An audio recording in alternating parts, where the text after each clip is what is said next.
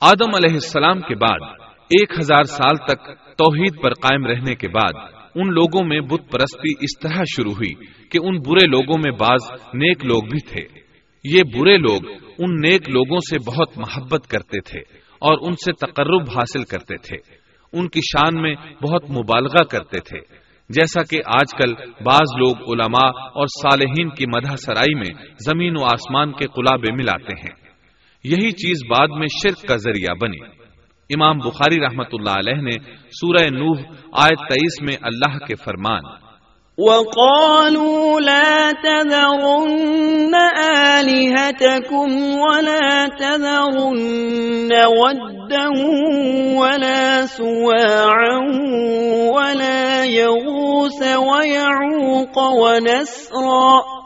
اور انہوں نے کہا کہ ہرگز اپنے معبودوں کو نہ چھوڑنا اور نہ ود اور سوا اور یغوس اور یعوق اور نصر کو چھوڑنا کی تفسیر کرتے ہوئے ابن عباس رضی اللہ عنہما سے روایت کی ہے۔ وہ فرماتے ہیں کہ یہ نوح علیہ السلام کی قوم کے بعض نیک آدمیوں کے نام ہیں۔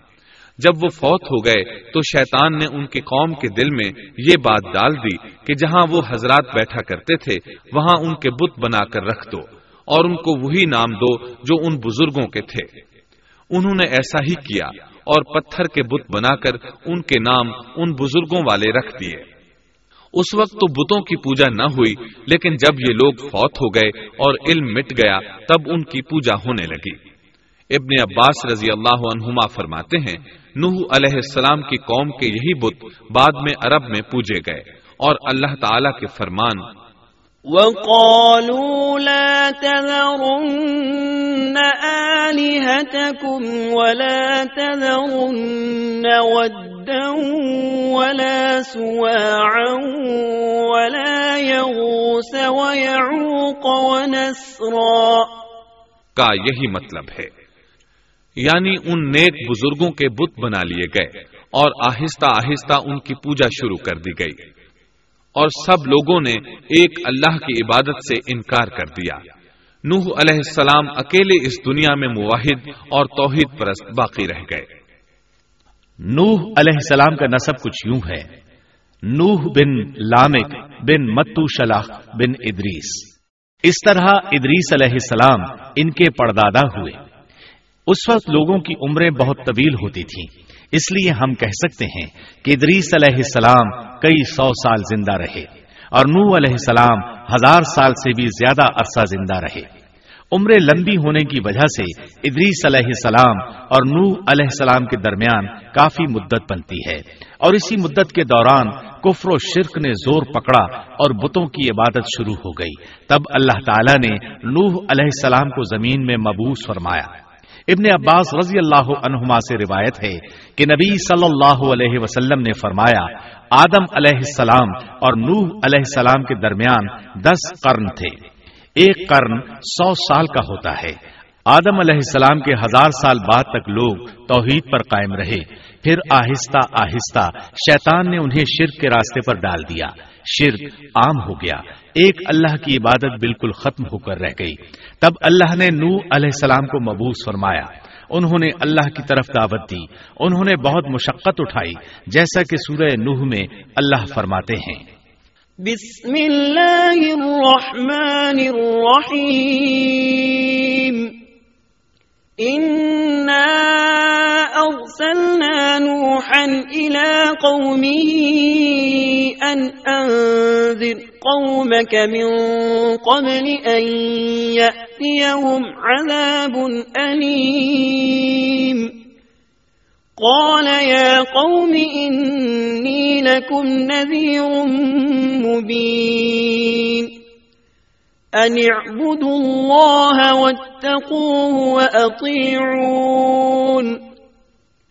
يغفر لكم من ذنوبكم ويؤخركم إلى أجل مسمى إن أجل الله إذا جاء لا يؤخر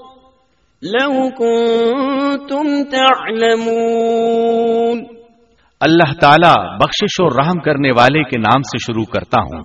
یقیناً ہم نے نوح کو ان کی قوم کی طرف بھیجا کہ اپنی قوم کو ڈراؤ اور خبردار کر دو۔ اس سے پہلے کہ ان کے پاس دردناک عذاب آ جائے۔ نو نے کہا، اے میری قوم، میں تمہیں صاف صاف ڈرانے والا ہوں کہ تم اللہ کی عبادت کرو اور اس سے ڈرا کرو اور میرا کہنا مانو۔ تو وہ تمہارے گناہ بخش دے گا اور تمہیں ایک وقت مقررہ تک چھوڑ دے گا۔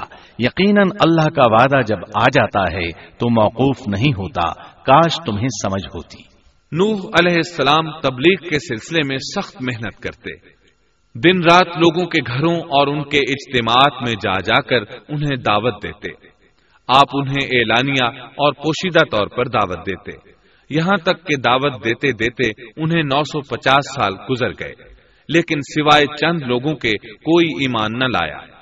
تب انہوں نے اللہ سے دعا کی، اے میرے اللہ، میں نے اپنی قوم کو دن رات تیری طرف بلایا، لیکن میرے بلانے سے یہ اور زیادہ بھاگنے لگے۔ انہوں نے اپنے کانوں میں انگلیاں ٹھونس لی اپنے اوپر کپڑے اوڑھ لیے اور کہنے لگے، ہم تیری شکل دیکھنا نہیں چاہتے۔ میرے اللہ، یہ لوگ تیری باتیں سننا پسند نہیں کرتے۔ میں نے پھر بھی ان سے کہا، اپنے مالک سے بخشش طلب کرو، وہ بڑا بخشنے والا ہے۔ اس وقت نوح علیہ السلام کی قوم میں ایک بادشاہ تھا، وہ بہت مغرور تھا۔ وہ قوم سے کہنے لگا، نوح کی باتوں پر کان نہ دھرنا اور نہ اس سے بحث کرنا۔ یہ جو کرتا ہے اسے کرنے دو۔ تم اپنے بتوں کی پوجا پر ڈٹے رہو۔ چنانچہ لوگوں نے نوح علیہ السلام کی باتوں کی طرف سے کان بند کر لیے۔ اپنے بادشاہ کی بات پر عمل کرنے لگے۔ تب نوح علیہ السلام نے اللہ سے فریاد کی۔ اے پروردگار، یہ میرا کہنا نہیں مانتے۔ ان لوگوں کی سنتے ہیں جن کی اولاد اور مال نے انہیں فائدہ تو نہ دیا، الٹا نقصان پہنچایا، اور انہوں نے میرے ساتھ بڑا داؤ کیا یعنی دوسروں کو میرے درپے کر دیا۔ خود بھی مجھے ستانے میں کوئی کسر نہ چھوڑی، اور آپس میں ایک دوسرے سے کہنے لگے، اپنے دیوتاؤں کو نہ چھوڑنا، نہ ود اور نہ سوا۔ اور نہ یغوس اور نہ یعوق، اور نہ نصر کو چھوڑنا۔ ان لوگوں نے بہت سے لوگوں کو گمراہ کر ڈالا۔ اور پروردگار، تو ایسا کر کہ یہ ظالم اور زیادہ گمراہ ہو۔ اس طرح نوح علیہ السلام نے ساڑھے نو سو سال دن رات لوگوں کو اللہ کی طرف بلایا۔ لیکن اتنے طویل عرصہ میں صرف اسی کے قریب لوگ مسلمان ہوئے۔ اور ان ایمانداروں کی اکثریت فقراء، مساکین، ناتواں اور غلام قسم کے لوگوں پر مشتمل تھی، جن کی معاشرے میں کوئی حیثیت نہیں ہوتی۔ مشکل سے دس ایماندار ایسے ہوں گے جو شرف و جاہ کے مالک ہوں گے۔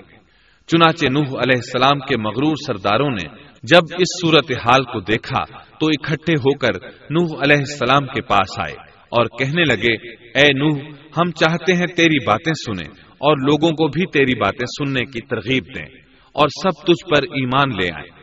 لیکن اس سے پہلے ہماری ایک شرط ہے، یہ کہ آپ کے حلقے میں جو یہ ذلیل اور حقیر لوگ آ گئے ہیں، انہیں دھکے دے کر اپنے پاس سے نکال دے۔ اس لیے کہ ہم اپنی قوم کے سردار، چودھری اور مقام و مرتبے والے لوگ ہیں۔ اس لیے ہم ان فقیر لوگوں کے پاس نہیں بیٹھ سکتے۔ اگر آپ انہیں نکال دیتے ہیں، تو ہم ایمان لے آئیں گے۔ اللہ تعالیٰ نے نوح علیہ السلام کی قوم کے ان سرداروں کی تردید سورہ ہود آیات ستائیس تا اکتیس میں کی ہے۔ اللہ تعالیٰ فرماتے ہیں، فقال الملأ الذين كفروا من قومه ما نراك إلا بشرا مثلنا وما نراك اتبعك إلا الذين هم أراذلنا بادي الرأي. وما نرى لكم علينا من فضل بل نظنكم كاذبين قال يا قوم أرأيتم إن كنت على بينة من ربي وآتاني رحمة من عنده فعميت عليكم ۖ أنلزمكموها وأنتم لها كارهون. کافر سردار نوح سے کہنے لگے، ہم تو یہی دیکھتے ہیں کہ تو ہماری طرح ایک آدمی ہے، اور یہ بھی دیکھتے ہیں کہ صرف ان لوگوں نے تیری پیروی کی ہے جو ہم میں رزیل ہیں۔ وہ بھی اوپر کی عقل سے، اور ہم تو تمہیں کسی بات میں اپنے سے زیادہ نہیں پاتے، بلکہ تمہیں جھوٹا خیال کرتے ہیں۔ نوح نے کہا، اے سردارو، بتلاؤ تو صحیح، اگر میں اپنے رب کی طرف سے جو دلیل آئی ہے اس پر قائم ہوا اور اس نے اپنی مہربانی سے مجھے سرفراز کیا اور تم سے وہ چھپی رہی، تو کیا زبردستی میں اسے تمہارے سر منڈ دوں گا؟ حالانکہ تم اس سے بیزار ہو۔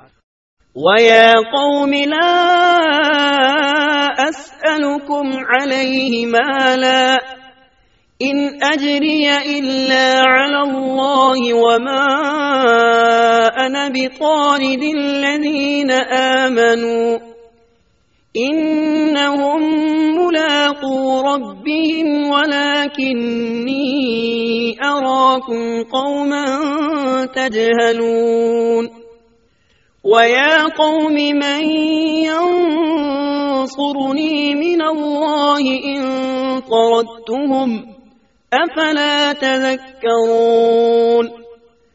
ولا اقول لكم عندي خزائن الله ولا اعلم الغيب ولا اقول لكم اني ملك ولا اقول لكم اني ملك ولا اقول للذين تزدري اعينكم لن يؤتيهم الله خيرا الله اعلم بما في انفسهم اني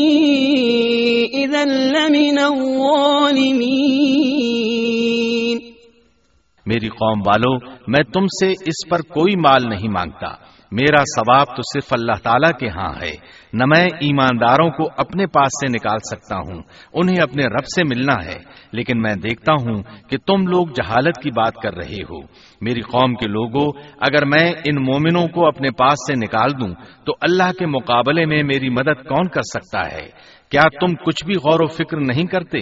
میں تم سے یہ نہیں کہتا کہ میرے پاس اللہ کے خزانے ہیں اور میں غیب کا علم بھی نہیں رکھتا۔ نہ میں یہ کہتا ہوں کہ میں کوئی فرشتہ ہوں۔ نہ میرا یہ قول ہے کہ جن پر تمہاری نگاہیں ذلت سے پڑ رہی ہیں، اللہ تعالیٰ انہیں کوئی نعمت دے گا ہی نہیں۔ ان کے دل میں جو ہے، اللہ اسے بخوبی جانتا ہے۔ اگر میں ایسی بات کہوں تو یقیناً میرا شمار ظالموں میں سے ہوگا۔ اس پر نوح علیہ السلام کی قوم اور اکڑ گئی اور وہ کہنے لگے، اے نوح، بس بہت ہو گیا، تو نے ہمیں بہت ڈرا دھمکا دیا۔ اب اگر تو سچا ہے، تو جس چیز کا وعدہ تو ہم سے کرتا تھا، اس کو لے آ۔ نوح علیہ السلام نے ان کی بات سن کر کہا، عذاب لانا تو اللہ کا کام ہے، اللہ کو کوئی آجز نہیں کر سکتا، اور جب اس کا عذاب آ جائے گا تو کوئی بھاگ نہیں سکے گا۔ اس کے بعد نو علیہ السلام کی قوم کا ان سے آمنا سامنا ہوا تو انہوں نے ان سے کہا، اے میری قوم، اگر تم پر یہ گراں گزرتا ہے کہ میں تم میں رہتا ہوں اور تمہیں اللہ کی باتیں سنا رہا ہوں، تم اس سے چڑتے ہو اور مجھے نقصان پہنچانے کے درپے رہتے ہو، تو سنو، میں صاف کہتا ہوں، مجھے تمہارا کوئی خوف نہیں، تمہاری کوئی پرواہ نہیں، تم سے جو ہو سکے کر گزرو، میرا جو بگاڑ سکتے ہو بگاڑ لو تم اپنے شریکوں اور جھوٹے معبودوں کو بھی بلا لو اور مل جل کر مشورے کر کے بات کھول کر پوری قوت کے ساتھ مجھ پر حملہ کرو۔ تمہیں قسم ہے، تم میرا جو بگاڑ سکتے ہو بگاڑ لو۔ اس میں کوئی کسر اٹھا نہ رکھو۔ مجھے بالکل مہلت نہ دو۔ اچانک مجھے گھیر لو۔ میں بالکل بے خوف ہوں۔ اس لیے کہ تمہارے راستے کو میں باطل جانتا ہوں۔ میں حق پر ہوں۔ حق کا ساتھی اللہ ہوتا ہے۔ میرا بھروسہ اسی عظیم ذات پر ہے۔ مجھے اس کی قدرت کی بڑائی معلوم ہے۔ نوح علیہ السلام نے واضح الفاظ میں اپنی قوم کو چیلنج دیا۔ لیکن کسی میں طاقت نہ ہوئی کہ وہ نوح علیہ السلام کا مقابلہ کر سکے۔ چنانچہ کہنے لگے، اسے چھوڑ دو، یہ مجنون اور بے وقوف ہے۔ نعوذ باللہ۔ بہرحال، معاملہ اسی طرز پر چلتا رہا۔ یہاں تک کہ سال ہر سال گزر گئے۔ لیکن کوئی مسلمان نہ ہوا۔ پھر پہاڑ پر رہنے والے لوگ روز بروز برائی میں ترقی کرتے چلے گئے۔ اور جو لوگ شروع میں ایمان لائے تھے، ان کے علاوہ اور کوئی شخص ایمان نہ لایا۔ نوح علیہ السلام انہیں مسلسل دعوت دیتے رہے، مگر بے اثر۔ یہاں تک کہ اللہ تعالیٰ نے نوح علیہ السلام کی طرف وہی کی کہ اب کوئی شخص ایمان نہیں لائے گا۔ اللہ تعالیٰ سورہ ہود میں فرماتے ہیں۔ وَأُوحِيَ إِلَى نُوحٍ أَنَّهُ لَن يُؤْمِنَ مِن قَوْمِكَ إِلَّا مَن قَدْ آمَنَ فَلَا تَبْتَئِسْ بِمَا كَانُوا يَفْعَلُونَ نوح کی طرف وہی کی گئی کہ آپ کی قوم میں سے جو ایمان لا چکے ہیں، ان کے سوا اور کوئی اب ایمان نہیں لائے گا۔ پس آپ ان کے کاموں پر غمگین نہ ہوں۔ مطلب یہ تھا کہ آپ غم نہ کریں۔ اللہ کا حکم اب پورا ہونے والا ہے۔ غور فرمائیں، نوح علیہ السلام کے جذبے کو دیکھیے۔ مسلسل ساڑھے نو سو سال تک دعوت دیتے رہے۔ لوگ انہیں جھٹلاتے رہے، لیکن پھر بھی ان سے نا امید نہ ہوئے۔ اب جبکہ اللہ کی طرف سے وہی آ گئی کہ ان میں سے اور کوئی ایمان نہیں لائے گا اور کسی میں طاقت نہیں کہ انہیں ہدایت عطا فرمائے، تو نوح علیہ السلام نا امید ہو گئے۔ اور انہوں نے اپنی قوم پر بد دعا کی۔ اس کا ذکر اللہ تعالی نے سورہ نوح آیات چھبیس تا اٹھائیس میں کیا ہے۔ وقال نوح رب لا تذر على الأرض من الكافرين ديارا، إنك إن تذرهم يضلوا عبادك ولا يلدوا إلا فاجرا كفارا. رب اغفر لي ولوالدي ولمن دخل بيتي مؤمنا وللمؤمنين والمؤمنات. ولا تجد الظالمين إلا تبارا. نوح نے کہا، اے میرے پروردگار، تو روئے زمین پر کسی کافر کو رہنے سہنے والا نہ چھوڑ۔ اگر تو انہیں چھوڑے گا، تو یہ یقیناً تیرے اور بندوں کو بھی گمراہ کر دیں گے۔ اور ان کے ہاں جو اولاد ہوگی، وہ بھی بدکار ناشکرے ہوں گے۔ اے میرے پروردگار، تو مجھے اور میرے ماں باپ کو اور جو بھی ایماندار ہو کر میرے گھر آئے اور تمام مومن مردوں اور عورتوں کو بخش دے اور کافروں کو سوائے ہلاکت کے اور کچھ نہ دے۔ اللہ تعالی فرماتے ہیں کہ جب نوح علیہ السلام نے ہمیں مدد کے لیے پکارا، تو پھر ہم نے اس کی مدد کی اور اسے ایک بڑی کشتی بنانے کی وہی کی۔ لیکن نو علیہ السلام نہیں جانتے تھے کہ وہ اتنی بڑی کشتی کیسے بنائے اور نہ ہی وہ بڑھائی تھے کہ اس کام سے واقف ہوتے۔ اس لیے اللہ تعالیٰ نے ان کی طرف یہ وہی کی کہ ہماری آنکھوں کے سامنے اور ہماری وہی کے مطابق ایک کشتی تیار کرو۔ اللہ نے وہی کے ذریعے ان کی رہنمائی کی کہ وہ اس طرح کریں اور مزید تعلیم کے لیے جبرائیل علیہ السلام کو بھیج دیا۔ وہ انہیں بتلاتے گئے کہ اس طرح کشتی تیار کرو۔ نوح علیہ السلام ایک پہاڑ پر رہتے تھے۔ ان کے ارد گرد درخت نہیں تھے، نہ پانی تھا۔ چنانچہ انہوں نے بہت سے درخت اگائے۔ پھر ان کو کاٹا اور پہاڑ پر بیٹھ کر کشتی تیار کرتے رہے۔ آپ بڑے بڑے تختے بناتے اور لوہا لاتے اور ان سے کیل تیار کرتے۔ پھر ان کیلوں کو تختوں میں ٹھوکتے، آپس میں ان تختوں کو ملاتے۔ یہاں تک کہ ایک بہت بڑی مضبوط اور دیو ہیکل کشتی تیار ہو گئی۔ ایک روایت کے مطابق، نوح علیہ السلام نے اس کو سو سال میں تیار کیا۔ یہ تھی وہ کشتی جسے نوح علیہ السلام نے اللہ کی ہدایت کے مطابق تیار کیا تھا۔ سورت القمر آیت تیرہ میں ارشاد ہوتا ہے۔ وَحَمَلْنَاهُ عَلَى ذَاتِ أَلْوَاحٍ وَدُسُرٍ۔ اور ہم نے نوح کو اس کشتی میں سوار کیا جو تختوں اور کیلوں سے بنی ہوئی تھی۔ نوح علیہ السلام نے دعوت کا کام چھوڑ دیا اور کشتی بنانے لگے۔ وہ لوگ جب انہیں کشتی بناتے دیکھتے تو ان کا مذاق اڑاتے۔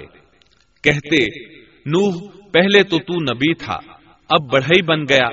مزید کہتے، یہ کیسا مجنون ہے کہ پہاڑ پر کشتی بنا رہا ہے۔ تعجب ہے اس پر۔ اللہ نے ان کافروں کے مذاق کا ذکر سورہ ہود آیات اڑتیس اور انتالیس میں کیا ہے۔ وَيَصْنَعُ الْفُلْكَ وَكُلَّمَا مَرَّ عَلَيْهِ مَلَأٌ مِّن قَوْمِهِ سَخِرُوا مِنْهُ۔ قَالَ إِن تَسْخَرُوا مِنَّا فَإِنَّا نَسْخَرُ مِنكُمْ كَمَا تَسْخَرُونَ. فسوف تعلمون من يأتيه عذاب يخزيه ويحل عليه عذاب مقيم. نوح کشتی بنانے لگے۔ اس کی قوم کی جو جماعت اس کے پاس سے گزرتی، وہ اس کا مذاق اڑاتی۔ وہ کہتے، اگر تم ہمارا مذاق اڑاتے ہو، تو ہم بھی تم پر ایک دن ہنسیں گے، جیسے تم مسخرہ پن کر رہے ہو۔ تمہیں بہت جلد معلوم ہو جائے گا کہ کس پر عذاب آتا ہے، جو اسے رسوا کرے اور اس پر ہمیشہ کا عذاب اتر آئے۔ اس کشتی کا حلیہ ابن عباس رضی اللہ عنہما سے ایک روایت میں یوں آیا ہے۔ وہ بیان کرتے ہیں کہ نوح علیہ السلام نے پہاڑ پر ایک کشتی تیار کی اور اسے تارکول سے لت پت کیا۔ اسی وقت سے تارکول کا ظہور ہوا۔ اس کشتی کا طول تین سو گز، اونچائی تیس گز اور عرض پچاس گز تھا۔ ایک اندازے کے مطابق اس کا طول ایک کلومیٹر سے زیادہ تھا اور اس کی بلندی اور گہرائی کے بارے میں کہا گیا ہے کہ تیس ہاتھ تھی۔ اور یہ کشتی عام کشتیوں کی طرح اوپر سے کھلی ہوئی نہیں تھی، بلکہ جس طرح اس کو نیچے سے بند کیا گیا تھا، اسی طرح اوپر سے بھی بند کیا گیا تھا، تاکہ اوپر سے جو بارش برسے وہ انہیں نقصان نہ دے۔ اور جس طرح نیچے والے غرق ہونے سے محفوظ رہیں، اسی طرح اوپر والے بھی محفوظ رہیں۔ گویا وہ ایک گیند کی مانند تھی۔ اس میں الگ الگ تین درجے بنائے گئے تھے۔ ہر درجے میں ایک دروازہ تھا۔ اور یہ تین دروازے اس طرح تھے کہ ہر دروازے کے اوپر ایک دروازہ تھا۔ یہ اس کشتی کا خلیہ تھا، جس کے راوی ابن عباس رضی اللہ عنہما ہے یہ کشتی آج بھی موجود ہے۔ اللہ تعالیٰ نے اس کشتی کو بطور عبرت اور نشانی کے باقی رکھا ہے، جیسا کہ اللہ تعالیٰ فرماتے ہیں۔ وَلَقَدْ تَرَكْنَاهَا آيَةً فَهَلْ مِن مُدَّكِرٍ اور بے شک ہم نے اس واقعے کو نشانی بنا کر باقی رکھا۔ پس ہے کوئی نصیحت حاصل کرنے والا؟ اس صدی میں علماء کے ایک گروہ نے اس کشتی کو ترکی کے ایک پہاڑ پر پا لیا ہے۔ اب وہ دو ٹکڑوں میں تقسیم ہو چکی ہے۔ اس کا حلیہ وہی تھا جو بیان ہوا۔ اللہ کا فرمان سچا ثابت ہو گیا کہ ہم نے اس کو نشانی بنا کر باقی رکھا ہے۔ اس کے بعد طوفان آیا۔ اللہ تعالیٰ نے نوح علیہ السلام کو اس طوفان کے ظہور کی ایک نشانی اور علامت بتلائی تھی۔ نوح علیہ السلام کے گھر میں ایک تنور تھا۔ اللہ نے فرمایا، جب یہ تنور جوش مارنے لگے اور پانی اس سے ابلنے لگے تو سمجھ لینا اللہ کا وعدہ آ گیا۔ چنانچہ اس وقت مومنوں کو اور اپنے اہل و عیال کو اور زمین پر بسنے والے تمام جانوروں کا جوڑا جوڑا اس کشتی میں سوار کر لینا۔ تنور سے کیا مراد ہے؟ اس کے متعلق مفسرین میں اختلاف ہے۔ بعض کہتے ہیں کہ اس سے مراد ایک چشمہ ہے جو زمین سے نکلتا ہے۔ لیکن راج روایات کے مطابق اس سے مراد معروف تنور ہے جس میں آگ جلا کر روٹیاں پکائی جاتی ہیں۔ یہ تنور نوح علیہ السلام کے گھر میں تھا اور اسی کو اللہ نے طوفان کے آنے کی علامت بتایا۔ اور فرمایا کہ جب یہ پھوٹ پڑے، اس وقت ہر چیز کا جوڑا جوڑا کشتی پر سوار کر لینا۔ اللہ تعالیٰ سورہ ہود آیت چالیس میں فرماتے ہیں۔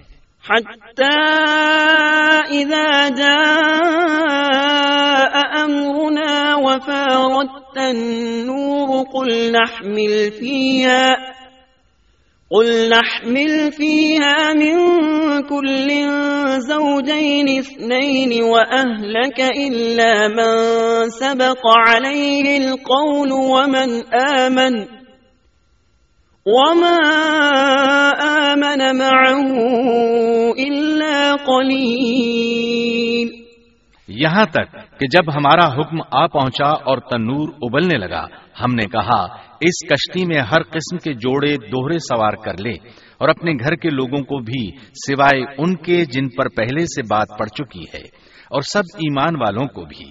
اس کے ساتھ ایمان لانے والے بہت ہی کم تھے۔ کشتی میں سوار ہونے والوں کی تعداد اسی بتائی جاتی ہے۔ چنانچہ جب تنور جوش مارنے لگا تو نوح علیہ السلام کشتی میں سوار ہو گئے۔ کشتی ان کی بستی میں لوگوں سے دور پہاڑ پر تھی۔ اللہ کی قدرت کے تمام قسم کے جانور بھی کشتی کے پاس آ گئے۔ نوح علیہ السلام نے انہیں بھی سوار کر لیا۔ اللہ تعالیٰ سورت القمر آیات گیارہ اور بارہ میں فرماتے ہیں۔ ففتحنا أبواب السماء بماء منهمر وفجرنا الأرض عيونا فالتقى الماء على أمر قد قدر بس ہم نے آسمان کے دروازوں کو زور کی بارش سے کھول دیا۔ اور زمین کے چشموں کو جاری کر دیا۔ پس اس کام پر جو پانی مقرر کیا گیا تھا، خوب جمع ہو گیا۔ آسمان سے نازل ہونے والا اور زمین سے نکلنے والا پانی کتنا تھا، اس کا اندازہ اللہ ہی کو ہے۔ بہرحال، اس پانی نے زمین پر رہنے والے انسان، چوپائے، حیوانات، غرض، ہر چیز کو غرق کر دیا۔ اس بارے میں اللہ فرماتے ہیں۔ نوح نے اپنی قوم سے تنگ آ کر ہمارے حضور دعا کی۔ ہم تو ہیں ہی بہترین طور پر دعاؤں کے قبول کرنے والے۔ فوراً ان کی دعا قبول کر لی اور اس تکلیف اور ایزا سے انہیں بچا لیا جو انہیں کفار سے روز مرہ پہنچ رہی تھی اور ان کی اولاد کو ہم نے باقی رہنے والی بنا دیا۔ یعنی انہی کی اولاد سے پھر سے دنیا آباد ہوئی، کیونکہ صرف وہی لوگ بچے تھے جو کشتی پر سوار تھے اور ہم نے ان کا ذکر خیر پچھلوں میں باقی رکھا۔ نوح علیہ السلام پر تمام جہانوں میں سلام ہو۔ ہم نیکی کرنے والوں کو اسی طرح بدلے دیتے ہیں۔ وہ ہمارے ایماندار بندوں میں سے تھا۔ پھر ہم نے باقی سب کو غرق کر دیا۔ اللہ مزید فرماتے ہیں۔ جب پانی میں تغیانی آ گئی، تو اس وقت ہم نے تمہیں کشتی میں چڑھا لیا، تاکہ اس کو تمہارے لیے نصیحت اور یادگار بنا دیں، تاکہ یاد رکھنے والے کان اس کو یاد رکھیں۔ یعنی پانی اتنا زیادہ ہو گیا کہ اس سے تمام شہر، بستیاں، انسان اور جانور غرق ہو گئے۔ یہاں تک کہ پانی بلند پہاڑوں سے بھی اونچا ہو گیا اور اتنے بلند پانی پر یہ کشتی نوح علیہ السلام اور ان کے ساتھیوں کو اپنے دامن میں سمیٹے اللہ کے حکم سے اور اس کی حفاظت میں پہاڑ کی طرح رواں دواں تھی۔ ورنہ اتنے طوفانی پانی میں کشتی کی حیثیت ہی کیا ہوتی ہے۔ نوح علیہ السلام کشتی میں سوار ہوئے اور انہوں نے اپنے ساتھیوں کو حکم دیا کہ وہ یہ دعا پڑھیں۔ بسم الله مجريها ومرساها. إن ربي لغفور رحيم. اللہ ہی کے نام سے اس کشتی کا چلنا اور ٹھہرنا ہے. یقیناً میرا پالنے والا بڑی بخشش اور رحم والا ہے۔ یہی اللہ کا حکم آپ کو تھا کہ جب تم اور تمہارے ساتھی ٹھیک طرح بیٹھ جاؤ تو کہنا۔ الحمد لله الذي نجانا من القوم الظالمين وقل رب أنزلني منزلا مباركا وأنت خير المنزلين سب تعریف اللہ ہی کے لیے ہے، جس نے ہمیں ظالم لوگوں سے نجات عطا فرمائی۔ اور کہنا کہ اے میرے رب، مجھے با برکت اتارنا اور تو ہی بہتر اتارنے والا ہے۔ اللہ تعالیٰ نوح علیہ السلام کو نصیحت کر رہے ہیں کہ اللہ آپ کو اور آپ کے اہل کو نجات عطا فرمائیں گے۔ کشتی میں نوح علیہ السلام کے کافر بیٹے کے علاوہ تمام گھر والے سوار تھے۔ آپ کے کافر بیٹے کا نام کنعان تھا۔ وہ ایک طرف کھڑا تھا۔ نوح علیہ السلام نے اسے پکارا، میرے بیٹے اس کشتی میں آ جا اور کافروں کا ساتھی نہ بن۔ لیکن اس بدبخت نے کہا، میں ابھی کسی پہاڑ کی چوٹی پر پناہ لے لوں گا، جو مجھے اس پانی سے بچائے گی۔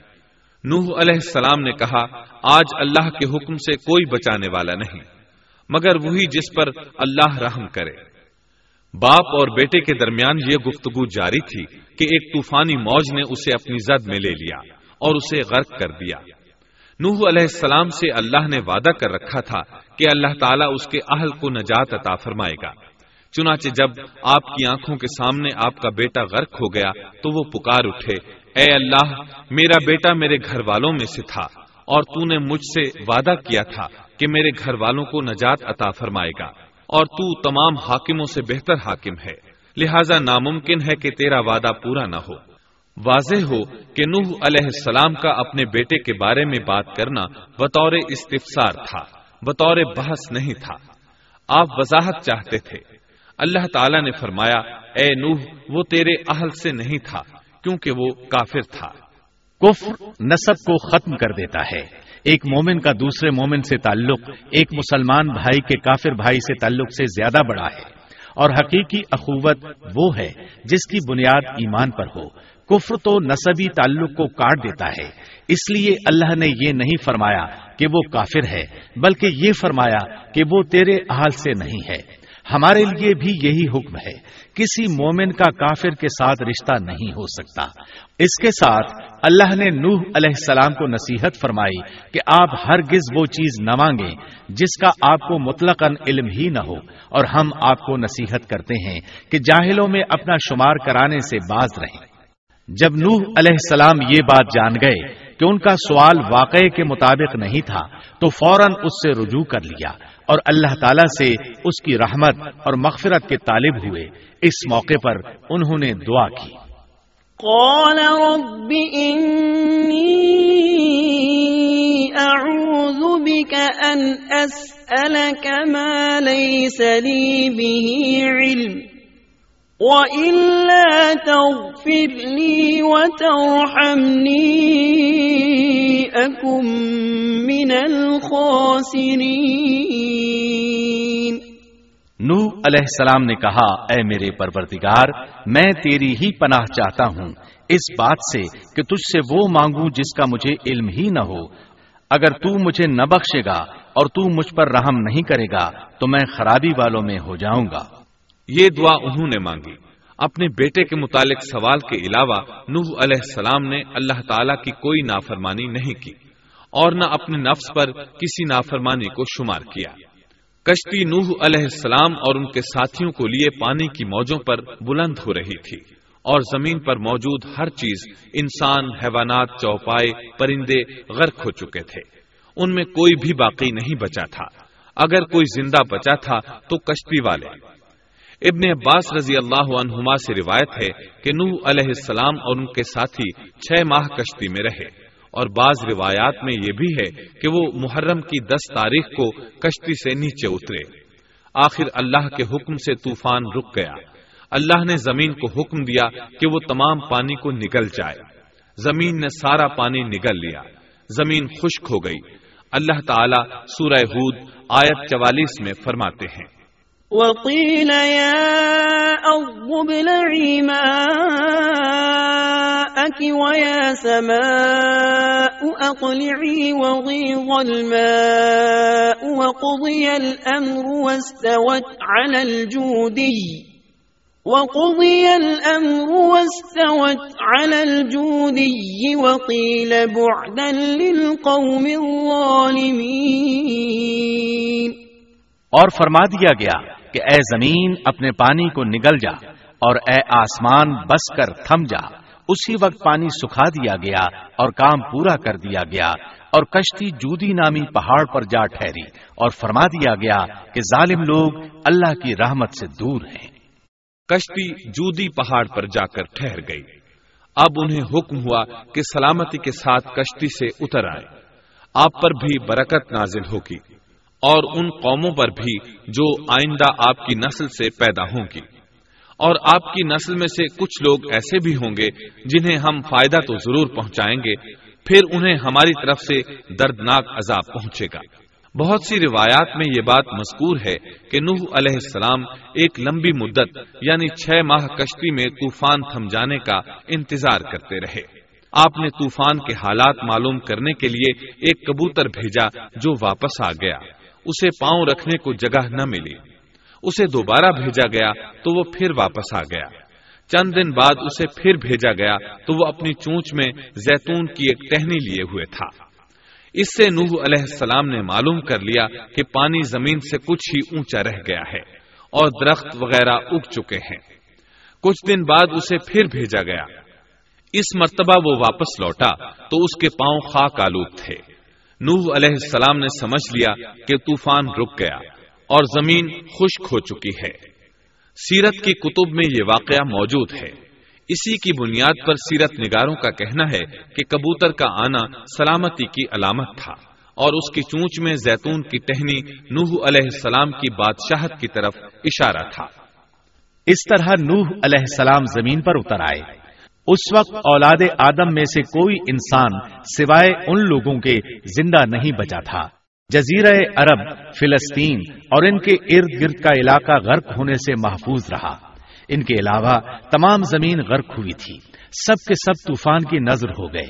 صرف نوح علیہ السلام سے اولاد پیدا ہوئی اور زمین میں ان کی اولاد کے علاوہ اور کسی کی نسل باقی نہ رہی۔ اسی وجہ سے نوح علیہ السلام کو آدم ثانی اور ابو البشر ثانی کہا جاتا ہے، کیونکہ تمام کے تمام بشر انہی کی طرف منسوب ہیں۔ سورت الصافات آیات پچہتر تا ستتر میں اسی طرف اشارہ ہے۔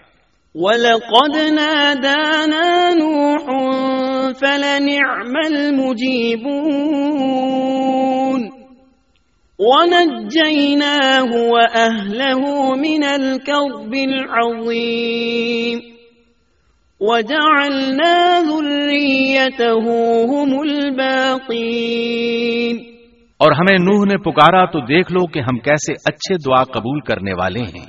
ہم نے اسے اور اس کے فرما برداروں کو اس زبردست مصیبت سے بچا لیا۔ اس کی اولاد ہم نے باقی رہنے والی بنا دی۔ ایک دوسرے مقام پر اللہ تعالیٰ دیگر امم اور رسولوں کے متعلق کلام کرتے ہوئے فرماتے ہیں۔